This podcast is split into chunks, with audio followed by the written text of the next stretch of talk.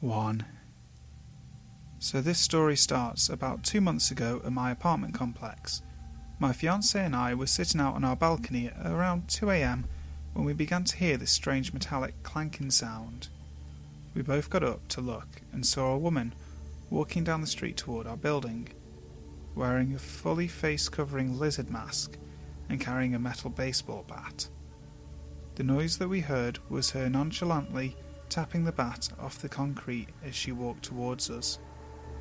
For background, our apartment complex is on the top of a hill in the middle of the woods, so there's no reason anyone other than our neighbours would be in the area. My fiance and I were obviously a little freaked out at this point, so we hid on our balcony and watched as she walked into our building and out of sight. We assumed she was just one of our neighbours coming home from a really weird party after drinking too much and laughed it off. Until last night. Last night, as we were sitting on our balcony, our neighbour came out and asked me, Was that you last night? After convincing him that we had no idea what he was talking about, he told us what had happened to him the night before. Apparently, he had gotten back to our building at around 2 am and taken the elevator up rather than walk up to the fifth floor where we all live. When the elevator reached our floor and the doors opened, the same girl in the lizard mask was standing there holding the bat. When he put his hand up and asked her if she was okay, she didn't respond to him. Didn't flinch, move out of his way, nothing. She just stood there like she was in a trance. She then pushed past him onto the elevator and stood there facing him until the doors shut. After getting into his apartment and making sure his wife and baby hadn't been killed by a bat wielding psycho, he went out onto his balcony, and there she was, standing in the parking lot. He watched her walk down the street towards the leasing office, turn around, and walk back towards our building, taking an especially long route and passing right under our balconies. She then walked into the building, and we haven't seen her since. Hopefully, it stays that way. 2. So there was a guy in my closet I'd like to not meet again, but I'll start at the beginning and we can go from there. The first time I came face to face with this strange man was about seven years ago. It was a normal summer day. Now, I didn't have a terrible childhood, but I didn't have a great one either. My mother was struggling to make ends meet. We lived in a really crappy two bedroom house. It was my mum, her boyfriend, my two younger brothers, and myself. My mum worked nights and so did her boyfriend, so it was up to me to watch my two brothers in the evenings. It was just like any other normal summer day at first. My friends and I hung out during the day, walked around our small town, enjoying the warm weather. Now, for it being a small town, there was still plenty to do. Walk through the woods, go down to the park, all the typical kid things. We decided to waste time at the park until I had to go home and watch my brothers. It was normal boring stuff. We walked around, played with a basketball someone left behind, sat on the swings, and talked about our lives and what we were going to do when we got older. It was nearing 3 pm when we noticed a guy sitting on a bench over by the basketball court. Now it was getting time for me to get home anyway, and as the man was giving both me and my friends an odd vibe, we decided to leave. As we neared the main street, which my house happened to be on, we parted ways. I got home, my mother let me know that there were leftovers for the boys and myself, then was on her way to work. We spent most of the day indoors, watching TV or playing games. Around half seven, my brothers want to go outside and ride their bikes. It's just now getting dark, so I agree. They ride their bikes around for half an hour. I'm sitting on the curb looking at my phone, texting my friends about how bored I am, while my youngest brother, who must have been seven at the time, comes up to me and points over to our house. I look up just in time to see what looked to be a man walk inside. I immediately tell my brothers not to worry and continue riding their bikes as I call my mum and let her know what happened. She called the police and they show up within five minutes, seeing as the police station is just a few blocks away. Small town. They do a full search of our home and find nothing.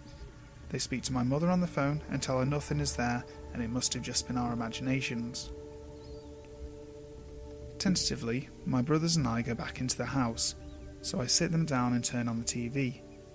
Time flies, I look up and it's already half nine. I tell them to get ready to bed, and head upstairs to go to our closet. All three of us share one bedroom, so all our clothes are stuck in one closet. I turn on the light and start digging through the pile of clothes on the floor that we never got around to putting away. I hear a noise that sounds like a deep breath. Thinking it must be my imagination, I continue to pull out pyjamas from my brothers. I grab their PJs and go to pull the string that turns off the light. Out of the corner of my eye, I see movement. I look over and see a face peering out of the large pile of clothes. The man was hiding under our clothes in my closet. He made a sudden movement and I booked it. I just take off running. I can hear him struggling to get out of the clothes. I don't stop running. Down the hallway, down the stairs, knocking anything over in my process in the hopes it will slow him down.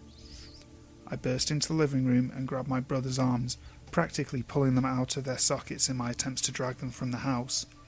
We're outside and three blocks away before I quit dragging them behind me. I reach for my phone to call the police, but it's not in my pocket. I left it on the couch. So we hoof it. I drag my brothers behind me in the middle of the night. They're tired, they don't know what happened, and I won't tell them. They don't need to know. They would never want to go into their closet ever again if they knew. I get to the police station and they call our mother. They drive us home and she leaves work early. They do another full search of the house once more, but find nothing. No evidence, nothing. They basically told me to stop wasting their time and left. My mother said she believed me, but of course I knew it was just something she'd say to console me. She says I can stay the night at her friend's if I want, just to make me feel better. We all go inside. My mum sends my brothers to go get cleaned up for bed. I walk over to the couch where I left my phone. It wasn't there. It's on the floor, smashed to pieces, obviously by a hammer, seeing as there's a hammer right next to it. I call my mother over and show her the mess of my phone on the ground. She walks over to our storage cabinet and pulls down the only toolbox we have, opens it, and our hammer's still in there. I didn't realise what that meant at the time, but now I think about it, that man was in my home, in my closet, in my room, with a hammer, just waiting and hoping for me and my younger brothers to fall asleep. 3. In my first year of university, I lived in one of the shoddier and cheaper on campus dorms with a roommate. The building style was like a motel, so all the room doors were exposed to the open. We had a window with blinds, so if the lights were on or off, anyone outside could tell. My roommate and I lived on the first floor at the far end of the building, next to the study room and the laundry room, so we were pretty isolated. One weekday night, during our second semester, she and I went to bed early as usual. We turned off all the lights, latched our door, and then slept. Hours later, at around midnight, we woke up to somebody knocking loudly on our door and then jiggling the door handle. She and I stayed completely silent, already knowing that something was off. When the person knocked a second time, we asked who it was. A man answered, claiming that he was maintenance and had come to fix our shower. We told him that we never submitted a work order to have our shower fixed and that ours worked just fine. He said he still wanted to come in and take a look at it. We told him to come back tomorrow morning at a more reasonable time. He then insisted that he take a look at it now, because he'd already come all this way and told us sternly to let him in. We still refused and asked him to please leave and come back the next day.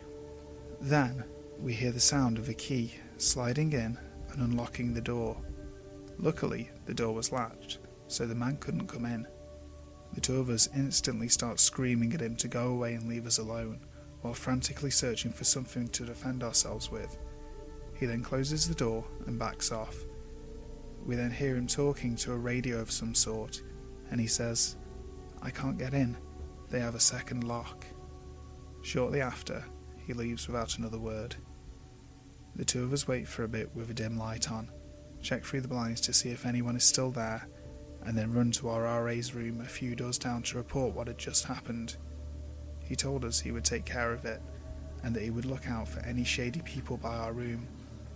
My RA never told us what happened afterwards, so we have no idea about whatever happened to that maintenance guy. Nobody ever tried to break into our room during the rest of the year, but we both moved out for good into nicer dorms. 4. It's Kaley Cuoco for Priceline. Ready to go to your happy place for a happy price? Well, why didn't you say so? Just download the Priceline app right now and save up to 60% on hotels. So, whether it's Cousin Kevin's Kazoo concert in Kansas City, go Kevin, or Becky's Bachelorette Bash in Bermuda, you never have to miss a trip ever again. So, download the Priceline app today. Your savings are waiting. Go to your happy place for a happy price. Go to your happy price, Priceline. I used to live in a small town in rural Missouri with my mother and stepfather. Our house was a few miles outside of town and along an old state highway. We were pretty isolated out there, other than the occasional passing car or farm equipment. One day I came home from a morning shift at work. I was pretty tired, so I immediately came in the front door and sprawled out on the couch. My mother and stepfather were preparing to go into town to visit a family friend, so I just started a movie and quickly drifted off to sleep. I remember waking up to the sound of my parents leaving. After that, I slept rather soundly. I must have been asleep for a couple of hours before I was woken up to the sound of the front door opening and closing. I lay silently, hoping to fall back asleep. I assumed it was just my parents returning from their visit. After a moment of silence, I heard an unfamiliar voice say, Where is everybody? My eyes shot open and I looked up to see a man standing over me. I'd never seen this man before. He was tall and muscular. He was wearing a white t shirt with cut off sleeves. He was also covered head to toe in blood. I jumped to my feet instantly. I'd never been so scared in my life. Trying to rationalize, I asked, Are you looking for my parents? He stared at me for a moment and asked who I was. I replied by asking, Who are you? And what the fuck are you doing in my house? He stared at me blankly. I thought I was going to be murdered. He kept talking incoherently and asking where everyone was. At this point, I had no idea who he was referring to. After about five minutes of nearly crippling fear, I realised that the blood that was all over his clothes and face was his own. I glanced out of the living room window toward the highway, and then I started to understand. In the drainage ditch in front of my house was a red pickup truck. I told the man to come with me, and we went outside. Soon after we got near the truck, another vehicle pulled up. Apparently, the man had been drunk driving and had driven his truck into the ditch. He was drunk and had a concussion from the wreck. He was so messed up that he'd thought other people were in the truck with him before the wreck, when in fact he'd been alone. He'd stumbled up to the nearest home looking for help. The driver that had just pulled up drove the man to the hospital, and as far as I know, he was okay. Though I understand the situation now, I will never forget this. It was fucking terrifying. 5. I'm a single mother and live in a fairly large city in the Midwest, just me and my toddler. It was winter when this happened, and there was a pretty fierce snowstorm blowing outside. I'm a smoker, so I still have to go outside and deal with the wind pelting in my face with snow as I feed my final craving of the night before heading to bed. My porch is covered and has trees in front, so it's really hard to see in at night, and I never turn my porch light on when I go out to smoke. It was late, between 11 and 12, and the street was deserted. Though I live in a big city, my neighbourhood is really quiet at night, and my street dead ends at a park, so there isn't much traffic. As soon as I stepped outside, I could hear something in the distance. I spark up my cig anyway and looked down the street to where the noise was coming from. It sounded like some sort of animal growling. As the noise got closer, but was still about a block away, I could see a man walking. He was all in black, hood up, and I couldn't make anything out beyond this. He was speaking in a deep, guttural growl. It was the most demonic thing I've ever heard. It honestly did not sound human, but I know crazy can make people inhuman. It was hard for me to describe just how fear invoking this voice was, but I also have a curious nature, so I stood frozen in the storm, like a deer in the headlights, watching and listening. I can't really remember most of what he said, but I do remember the phrase, This is the Book of the Dead. He was walking on the opposite side of the road to my house and had made it about half a block away. I hadn't moved from directly in front of my door and was holding my phone with a death grip in my hand. and I'm smoking my cigarette as quickly as possible to get back inside. He was approaching the intersection right before my dead end street, and I figured he would turn. I hoped he would turn. He didn't. He kept walking towards the dead end, still speaking in this deranged voice, incoherently, something about this Book of the Dead. At this point, there are a million things racing through my mind. He can't see me, he's just some random crazy. Even though he was just about right across from my house, I still couldn't make out any details of his face, or really see anything beyond the black hood. Suddenly, he stops talking, stops walking, and his hood slowly turns in my direction. I drop my cig, rush into my house, and lock the door, looking out the window to see what he does. He just stood there for probably 30 seconds and then started walking again. He crossed the street and stopped again directly in front of the sidewalk from my door to the street. He stood facing my house for three to four minutes. I stood behind my locked door, staring at him as he stared back at me. Although he was only about 20 feet from me, his hood still concealed his face. I was debating internally if I should call the cops, the phone still clutched in my hand, but he honestly wasn't breaking the law in any way. He was just standing on the sidewalk looking at my house. The standoff felt like it lasted an hour, with my heart leaping out of my chest. He was silent as he stood, and the only thing I could hear was the wind and pellets of snow tapping my windows. He turned and started walking again, speaking again in his growl. He kept on walking down the dead end and into the park. I could faintly hear his demonic voice through the door as he walked, and that was it. He was gone. I checked on my son, and he was sleeping soundly, although I can't say I did the same that night. Hi guys, it's Brimstone here. Just wanted to say thank you all for watching the video, and anybody that's subscribed to my channel, thank you as well. I know we're really small at the minute, but I'm really enjoying this and looking forward to getting bigger and bigger as time goes on. So feel free to like, comment, and subscribe on the video also, if you want to see the original stories, the links are in the description box, as is my Twitter. I hope you guys will stick around for more stories in the future. So until next time, sleep tight.